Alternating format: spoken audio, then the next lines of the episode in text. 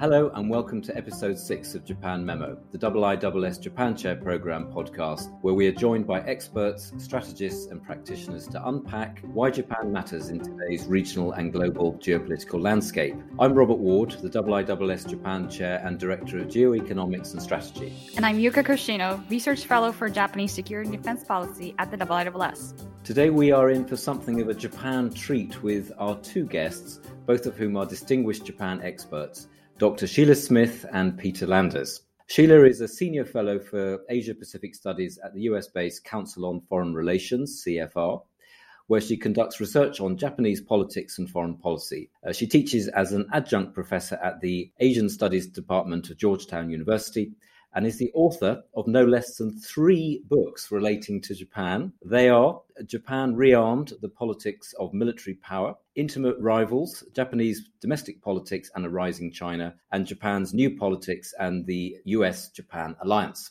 We're also joined by Peter Landers, Tokyo Bureau Chief at the Wall Street Journal since 2014.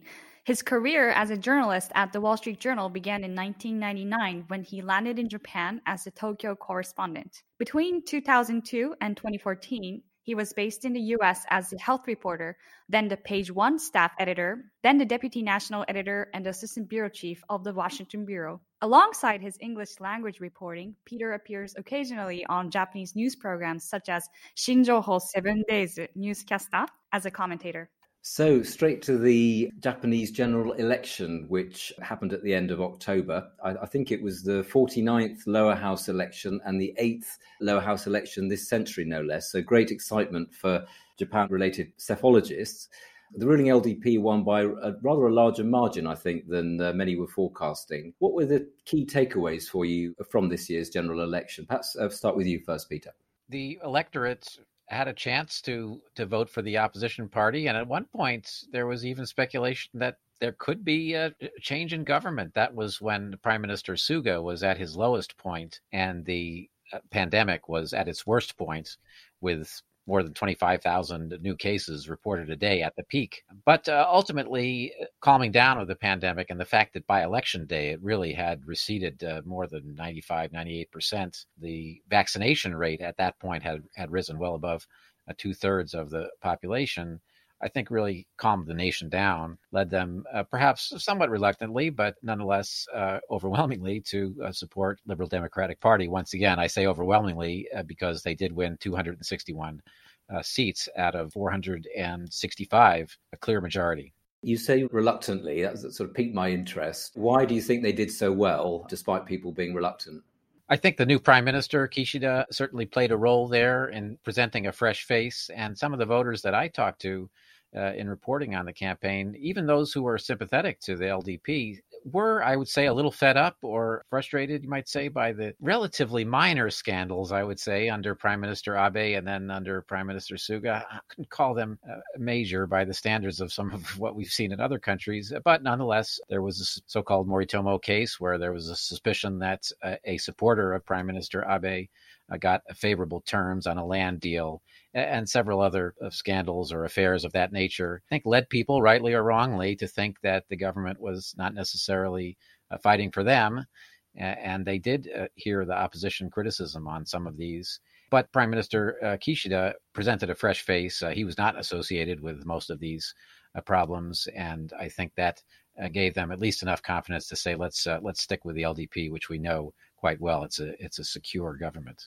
So, Sheila, how did the election stack up for you? I think it's interesting to put the LDP leadership race together with the lower house election as we think about what's going on in Japanese politics today. So, you know, our first surprise was when Prime Minister Suga began to make noises as if he was running for the leadership of his party, right, for the for his own three-year term, not the last year of Mr. Abe's. But then he backed out, and I think what was all of a sudden was on display were some of the internal dynamics within the LDP, the Conservative Party. I think that was actually where most most of the political action was, and that was in September. Suga himself, you know, I think really wanted to to run, and but what he did is he lost the support of the two big factional leaders, Mr. Aso uh, and his large faction, and also Prime Minister Abe, who is at that time wasn't the head of the faction, but is now the head uh, of another large faction, the Hosoda faction. The internal reshifting of the balance of power inside the LDP was fascinating. We had a very energized race then of four candidates. And again, the winner, Mr. Kishida, was not the sexy candidate, so to speak. Um, everybody had their eyes on Kono Taro, who had uh, was immensely popular beyond the LDP's uh, traditional voters very popular with the rank and file in terms of his electability and what he would do for the party. So I think that was interesting. Kono did not come out of it ahead, and, and I won't get into the you know nitty gritty of the selection process. But in that process, another candidate popped up that was a surprise, which is Takaichi Sanae, and she was backed by Prime Minister Abe, and she had a very forthright agenda, not only more nationalist revisionist agenda, um, but also a defense agenda that really set the tone then.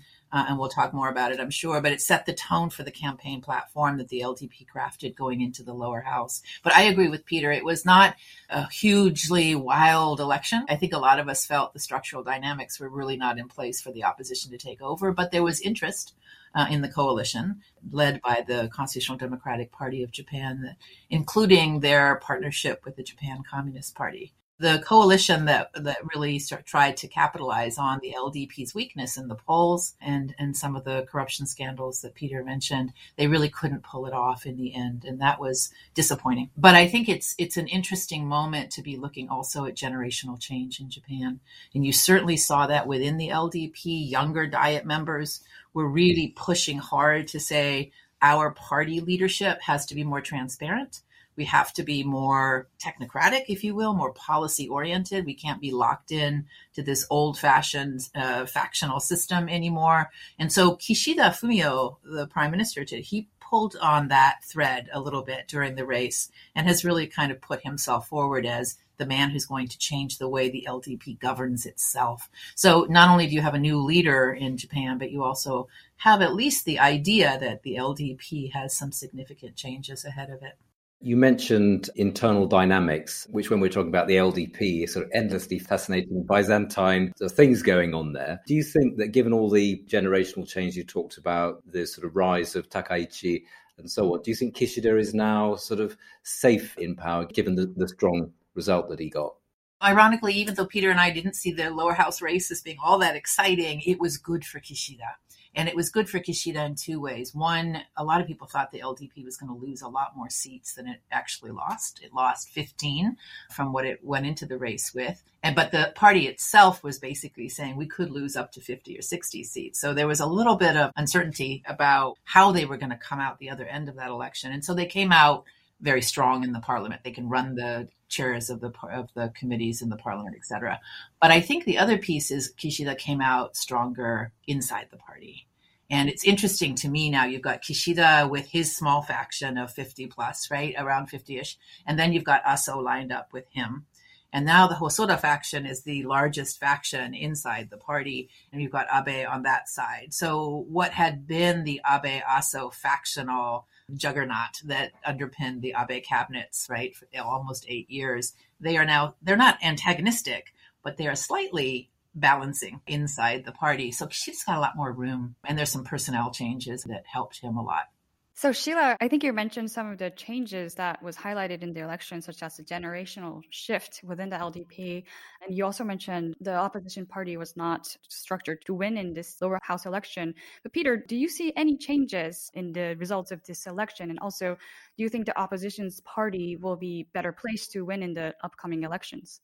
I think it's difficult for opposition parties to win. I did follow some of the commentary. I'm not a political scientist, but Uh, I think some political scientists would say, uh, in sort of circular reasoning, that the LDP always wins election because they they always win. it doesn't sound like uh, very much logic, but you know, people vote for perhaps their local LDP lawmaker, knowing that that person can uh, deliver the goods, and they can deliver the goods because the LDP has been in power so long. So there's a certain circularity to it that tends to perpetuate itself unless there is just some overwhelming reason, such as uh, in 2009, the global financial crisis, or 1993 corruption scandals that were much bigger than the ones uh, we're seeing right now, that would just overturn that perpetuation of the cycle. But for the moment, I don't see great opportunity for the opposition to to take power there was a sense that uh, it didn't work out to ally with the Japan Communist Party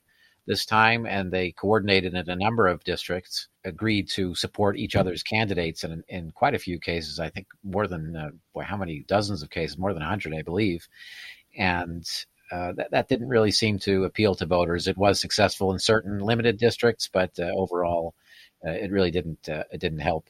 In fact, it probably hurt. And so, we're right uh, in the middle of a of choosing a new leader of the Constitutional Democratic Party, and I think that person will have to really readdress the issue of how to form a coalition of opposition parties uh, after after that's over.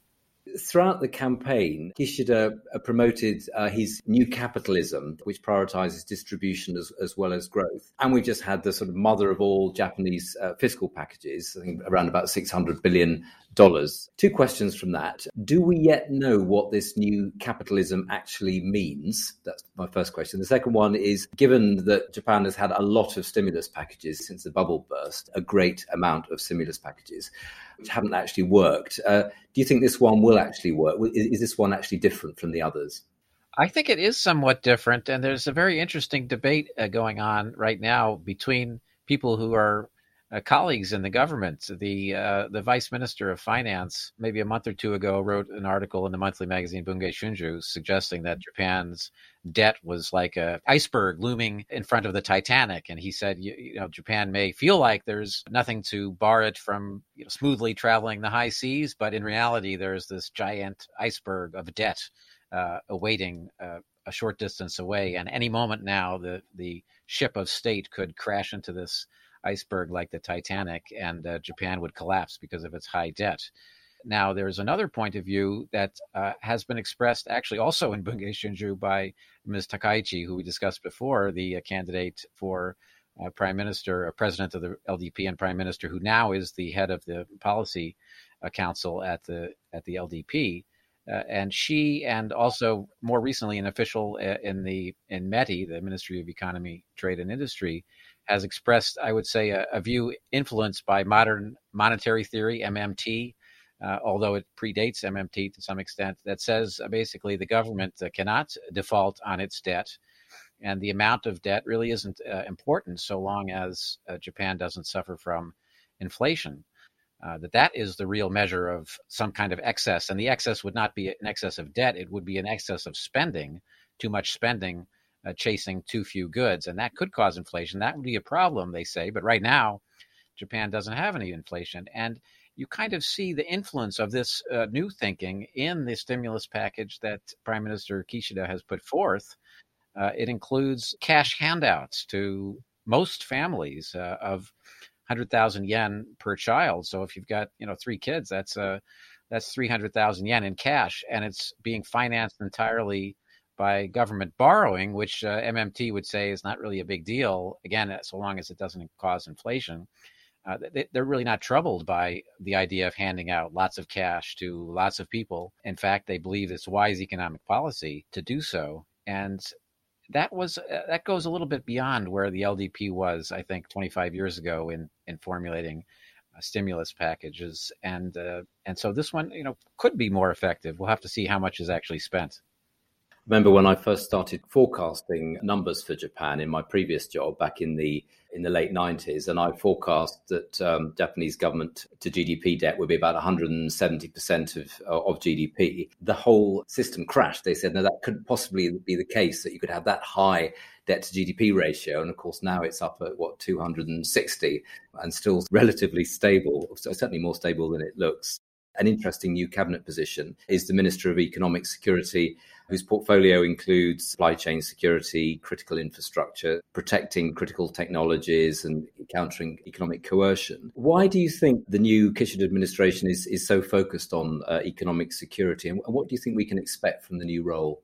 This is an interesting dimension of the Kishida cabinet and how they're approaching not only the way in which they are trying to rejuvenate the post corona economy, but also this question of how they're looking at their own strategy, um, think, looking forward for their economic future. And I think this this this position is interesting for two reasons. One, Mr. Kobayashi, who is the Minister of Economic Security, doesn't really have a place to sit bureaucratically in Japan. So he's been given this ministerial cabinet role, but without a bureau underpinning him. But he is going to be tied into the National Security Secretariat, which is an institution that Mr. Abe created under the Prime Minister's office, which is populated by bureaucrats from the Ministry of Foreign Affairs, Ministry of Defense, and the National Police Agency. The idea for an economic security ministry came out of this larger strategic thought process that Japan begun under Mr. Abe, and it, it, will be tied into that broader process. Now, they've talked about a couple of things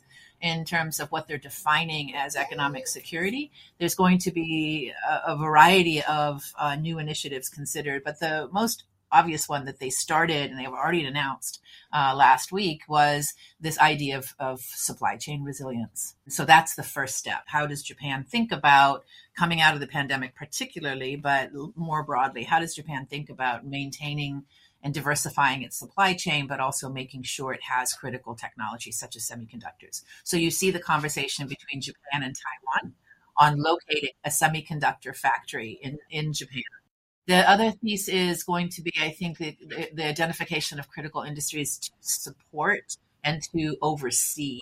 And there's two, that's two pieces that I'm not quite sure yet how they're going to work this through. And that is the oversight part is to have a much stronger regulatory look at corporate technology transfers uh, to other to other countries. Of course, it's going to be China, but in certain technologies will not be allowed. They'll be on a list, right? So that's one idea. And the other, of course, is to come together in innovation. That this is also feeding in, as you know, to the conversation on the Indo-Pacific, how to collaborate beyond Japan with other countries such as the United States, Australia, India, and perhaps even the Europeans going forward. So this is a fairly ambitious portfolio. There, there is going to be legislation, I think, created and drafted and presented to the Diet next spring. So we should get more texture on what it is this new economic security position is all about, but more importantly, how it fits into Japan's larger strategy uh, by the spring. You said that um, doesn't have a place to, to sort of to sit. Uh, Japan's bureaucracy is famously stovepiped, balkanized, uh, fragmented, with each one sort of protecting its own interest. Do you think he can actually get stuff done, given all the institutional hurdles? Well, I think it's really something that METI, of course, is going to be deeply engaged in. The bureaucratic politics question going forward is is this really METI's extension into the, the national strategic uh, institutions under the prime minister, or, or, it's a formalization of that, um, or is it going to actually develop into something more broadly? I, I, don't know yet, but certainly you're going to see the bureaucratic push and pull. But it is the economic instruments that are being brought in, and of course that would be METI as well as the Ministry of Finance and others as well. Under the surface here, some discussion in Tokyo what we have in the United States, the Magnitsky Act, which would be a sanctions process for actors and corporations that violate either UN sanctions or independently developed Japanese sanctions. And that's a set of instruments Japan legally at the moment has not really developed.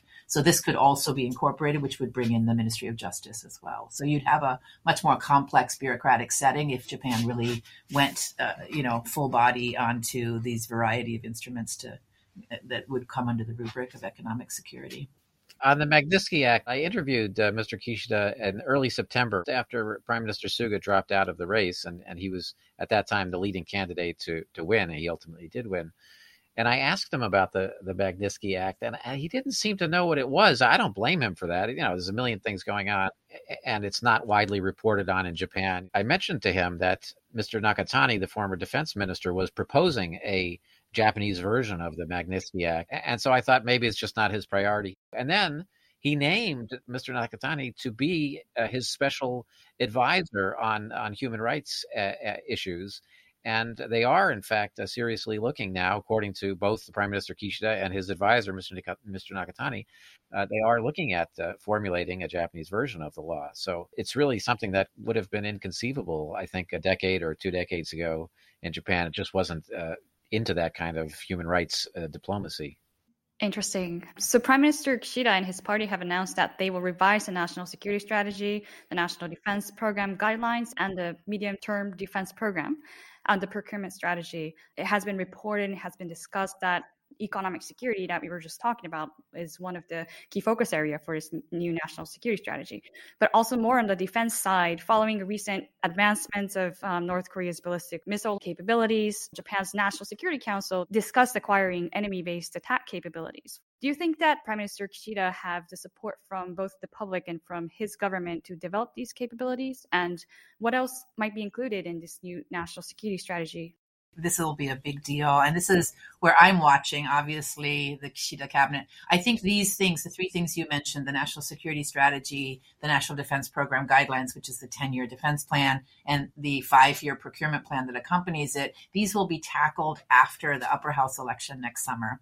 And so I think you're going to see the highlight of the diet is economic security legislation in the spring, and of course, the corona recovery. But the security side that we've seen come out of the LDP conversation, that those big ticket things are going to be in the fall next year, which is going to be interesting to watch.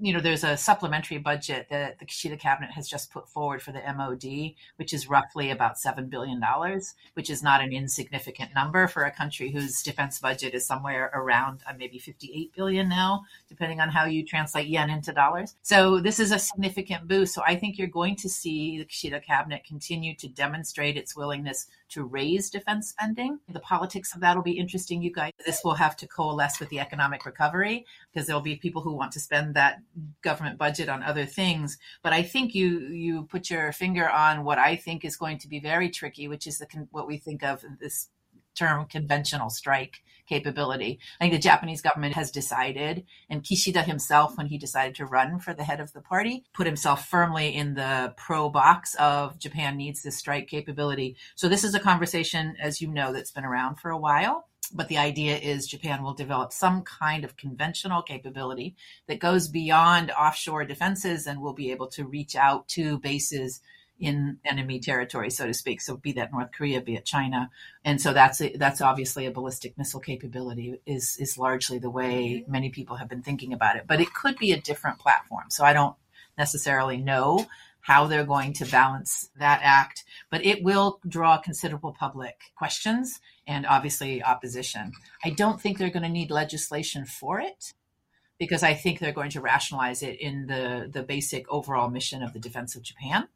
Uh, and as you know, that is not something that would challenge a constitutional interpretation of Article 9, but you will have a very heavy opportunity in the diet to deliberate on that. And the government will have to put its rationale forward to the public via that debate. And so I, Kishida-san is not, you know, Mr. Abe. He is not somebody who has, you know, cut his teeth, so to speak, with hawkish uh, defense policy. He's known to be on the more dovish side of Japan's foreign policy and and disarmament agenda. So it'll be interesting to watch how this all pulls together next fall. Peter, do you have any other comments around what might be included in the national security strategy? The 2% defense hike, um, 2% of the GDP as Japan's defense budget uh, was also mentioned in, in the manifesto for LDP. Do you think the recent election results shows that the public supports that hike?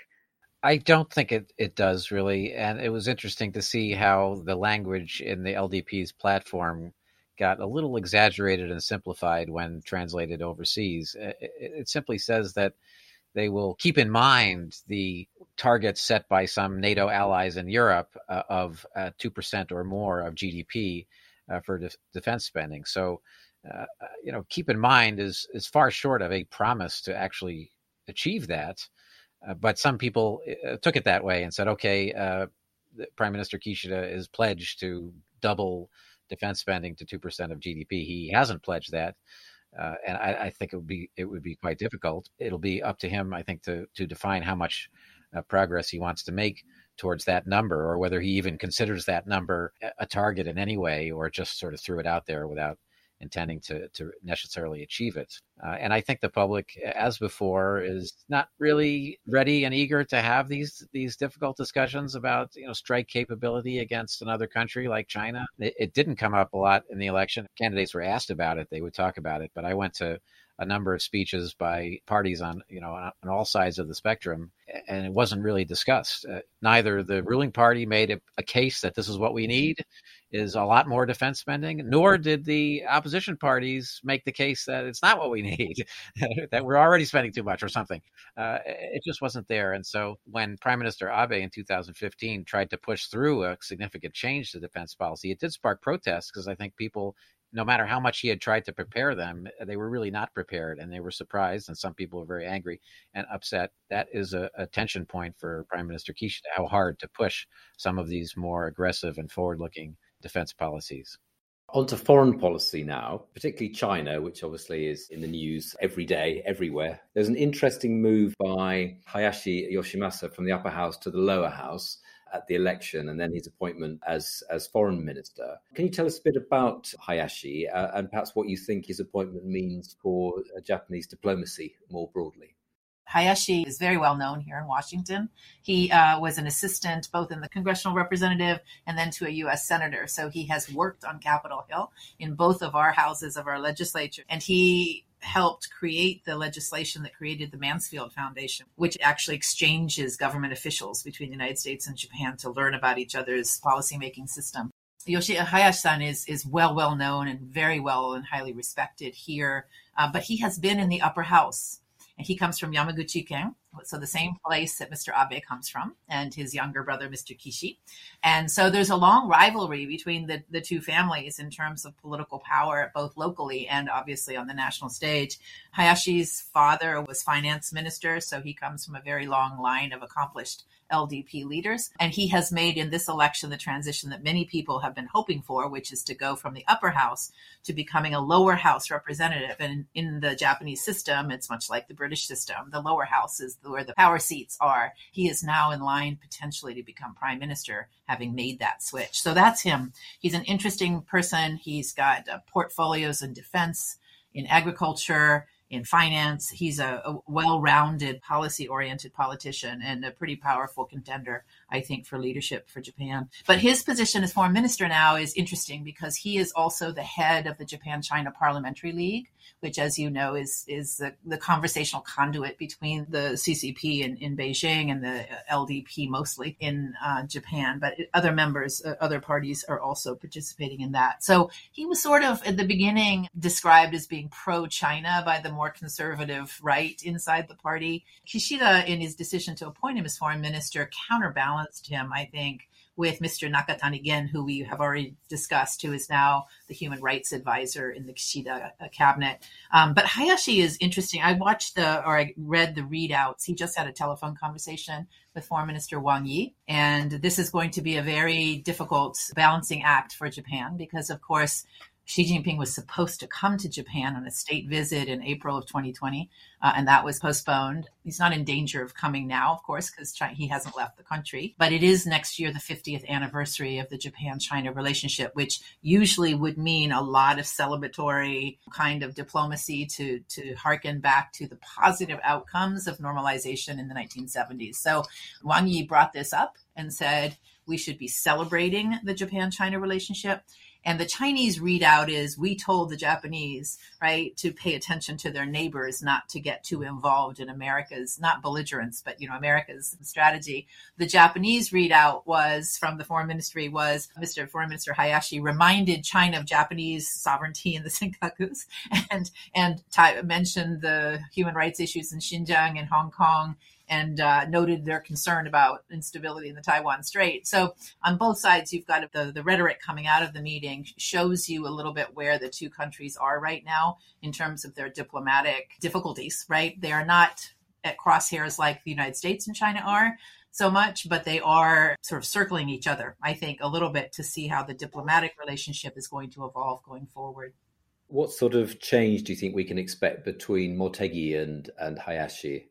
Motegi is now securely in his political seat over as Secretary General of the LDP. Motegi is somebody that a lot of people outside the country don't normally understand, also has prime ministerial ambitions and is uh, uh, much in the same way Hayashi is very technocratically policy savvy. I don't think you're going to find a huge ideological difference between the two. They are both of a generation that is very focused on policy they are both well respected within the party for their intellect, their ability to wrangle with complex issues. Hayashi has networks because of his connections with the Parliamentarians League. He knows the Beijing side, the faces of the people and the networks on the Chinese side coming up.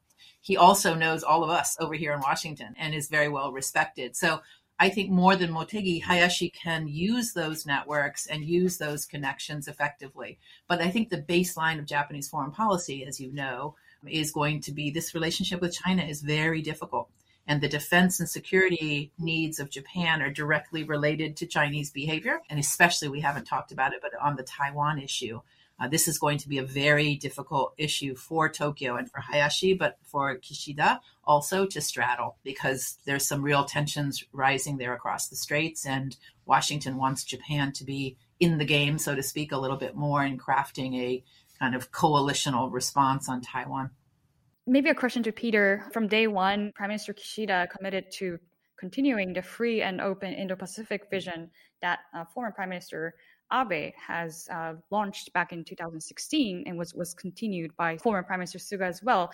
But when the news of the resignation of Prime Minister Suga was announced, the US was concerned that there would be a return to this revolving door politics, meaning of a one year prime minister with some inconsistencies in, in, foreign policy in the past. How did the partners such as US and new emerging coalition partners like the Quad members reacted uh, to the election of Prime Minister Kishida?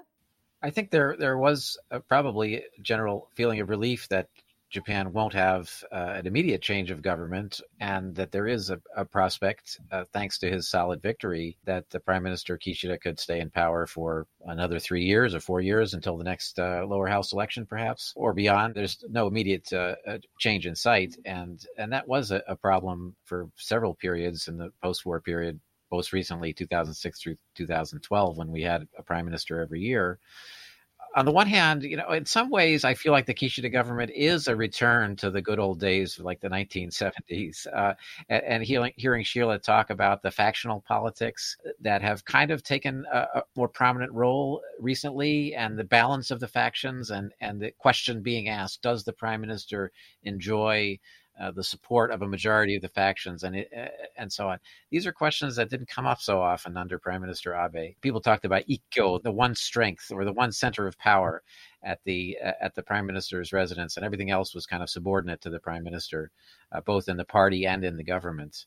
Kishida government feels more like the ones that we used to have in the 1990s or 1970s, before my time. It's more of a balance of power, more of a consensus-oriented system where uh, certain power brokers like uh, Abe or Aso still have a voice. They're not the, the preeminent voice, but they still have a voice in policy in personnel. Uh, so, in some sense, we've uh, returned to those days. I think nobody in the LDP wants to return to the days when the prime minister changed every year or, or, two. One reason that the prime minister did change every couple of years in those days was because the factional politics were always changing. Some old guy who's out of power changes his mind about who should be in power now, and, and everything becomes unstable, and there's a change in government the dissatisfaction with that type of arrangement was one reason why we had stronger leaders such as Koizumi and Abe. It's always a pendulum. If people get dissatisfied because there's one uh, overarching leader who doesn't give uh, a chance for others to speak up and is thought to be dictatorial or overbearing.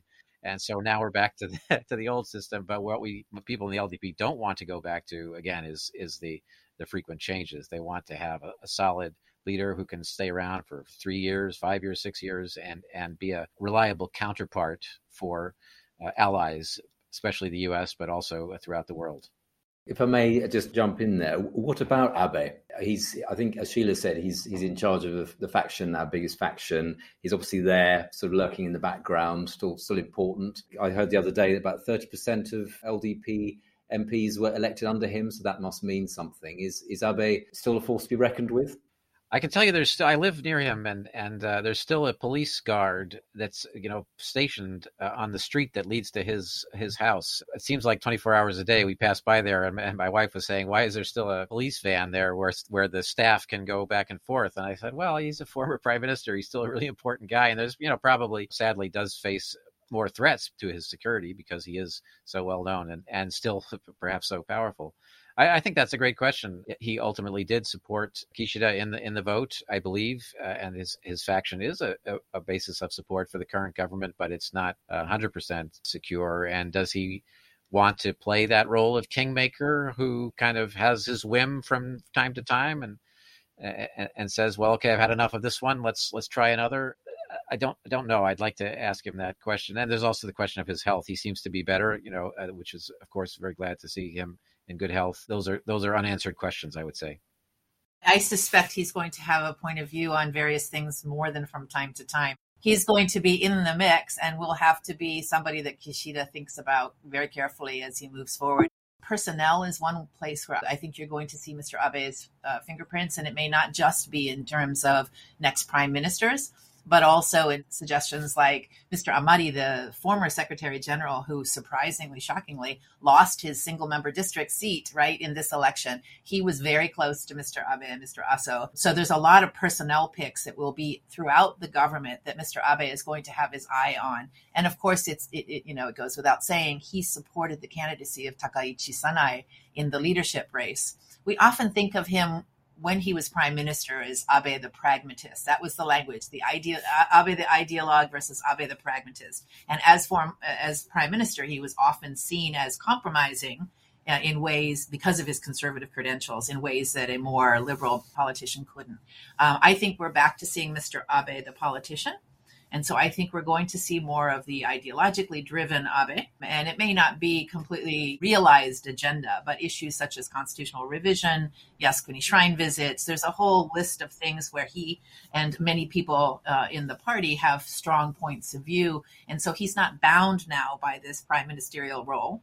He can go back to being Mr. Abe, the politician. And I think that's where we're going to see him, I think, and his influence also be pretty important. So Abe Unchained. well, unfortunately, we are approaching an end to this stimulating discussion, so we would like to go on to our Japan memo questions.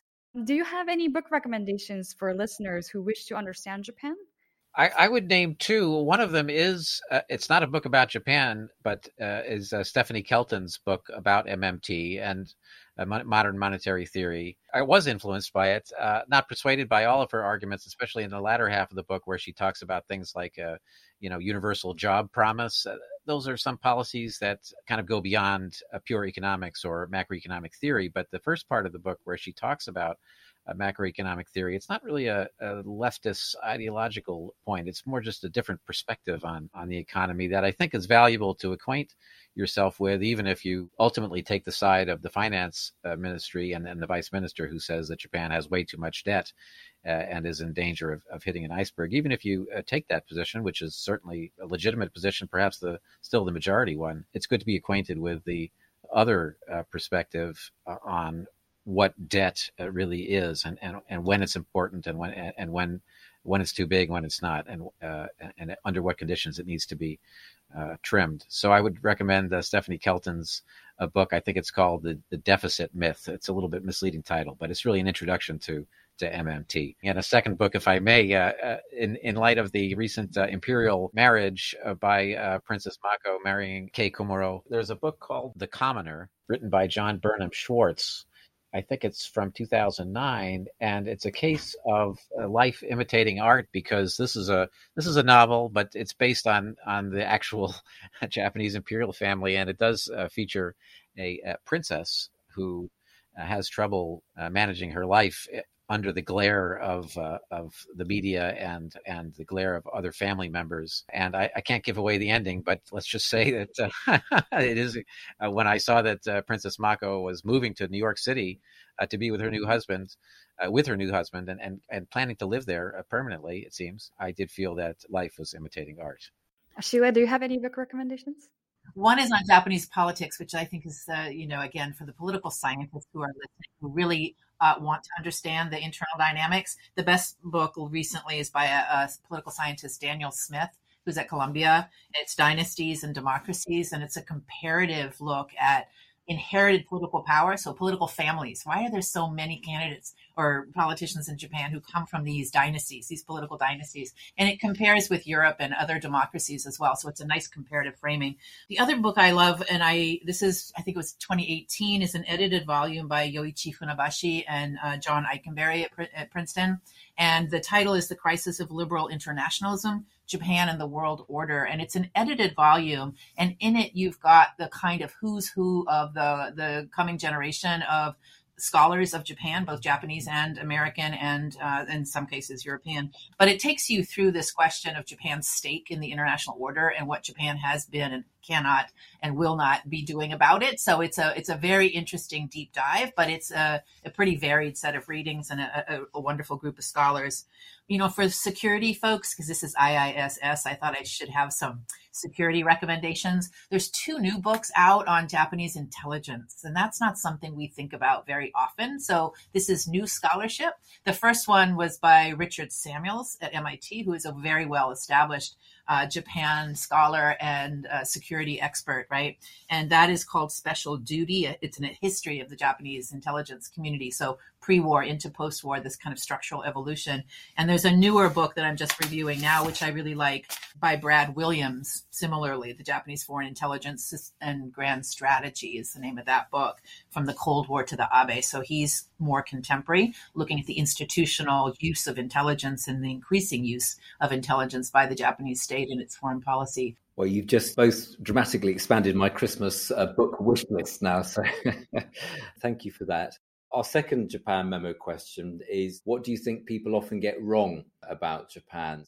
As a bureau chief, I'm editing a lot of stories, and I, I think they see translated quotes. This is kind of a very specific journalistic thing, but anyway, bear with me awkwardly translated quotes by Japanese people and, and think that they're trying to be sort of cryptic or offering uh, sort of Zen riddles, obtuse or obscure phrasing. And the reality is they, they're not intending to, to be obscure in any way. They're speaking completely normally and intending to speak uh, completely normally and straightforwardly to their audience. But somehow when it goes through the process of translation, it, it, it sounds a little bit riddling. And I think that does lead in some cases to misunderstanding about, uh, you know, what the speakers are really intending to, to say. As an editor and as a as a writer, when I'm translating myself, I try to translate the speaker as if they're speaking like uh, I mean I'm tra- we're writing for an American audience, so I'm translating into American English. If they are speaking in colloquial Japanese, I try to translate into colloquial American English, which you know what an American would say if they were in that situation and using you know intending to say that thing. There's a whole field of translation studies, which is not what this podcast is about, but people can misunderstand Japan because they are seeing so much through through the lens of translation. Sometimes journalism is a, is a form of translation. Uh, it, it's our our duty as translators, both literal translators and also sort of figurative translators of translating what, what is happening in Japan uh, for a global audience, to do so as, as faithfully and accurately, but also as sort of colloquially uh, as possible to avoid those kinds of misunderstandings. I think you're right. We we could have a whole another podcast on translation and uh, alone, but but actually a really um, important point, particularly given that you know the misunderstandings that can arise uh, quite easily. And Sheila, what what people get wrong about Japan?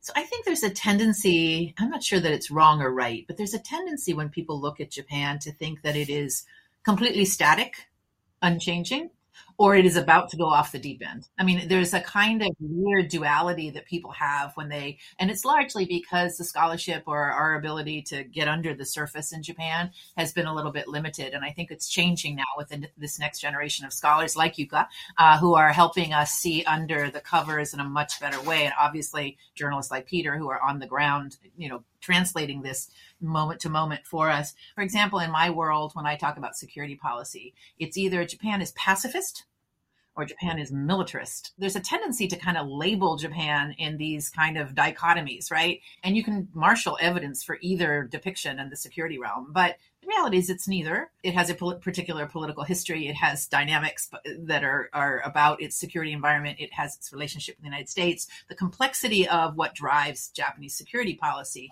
It's people are would like to just not look at the complexity and stick it in a box, and it's either this way or it's that way. Um, and so, even within the Japan field, you're always having this debate about yes, but Yes, but they're pacifist. Oh no, yes, but they're about to go off the deep end and become militarist again. So there's that kind of di- the way of looking at Japan for me that is it's puzzling in some ways because it sort of fixes Japan in a spot, whether it's a static temporal spot or it's a static cultural spot. And Japan is a fantastically fascinating, dynamic society. Uh, yes, it's facing challenges, aging society, demographic trans- transformations, difficult security environment, all these complex policies, right, that have to be crafted. And yet we're still kind of trapped in this it's this way or it's that way kind of thinking. So I, I, don't know if it's right or wrong, but it's curious to me that we can't see Japan just as Japan is, facing some interesting conundrums that we all should understand and better appreciate as we attempt to work with Japan and the Japanese people going forward. Thank you, Sheila and Peter. And thank you to our listeners for joining us on another episode of Japan Memo. If you enjoyed this episode, please subscribe to Japan Memo on the podcast platform of your choice. For more insightful analysis, I also encourage you to look at past research by the Japan Chair program and the IISS on our website. We also hope to connect with you on Twitter where we're active in sharing the latest news and analysis on everything Japanese geopolitics and more. You can find us at uh, Robert Allen Ward, at Yuka Koshino, at Sheila Smith CFR, and at Landers WSJ. Thanks again, and see you next time.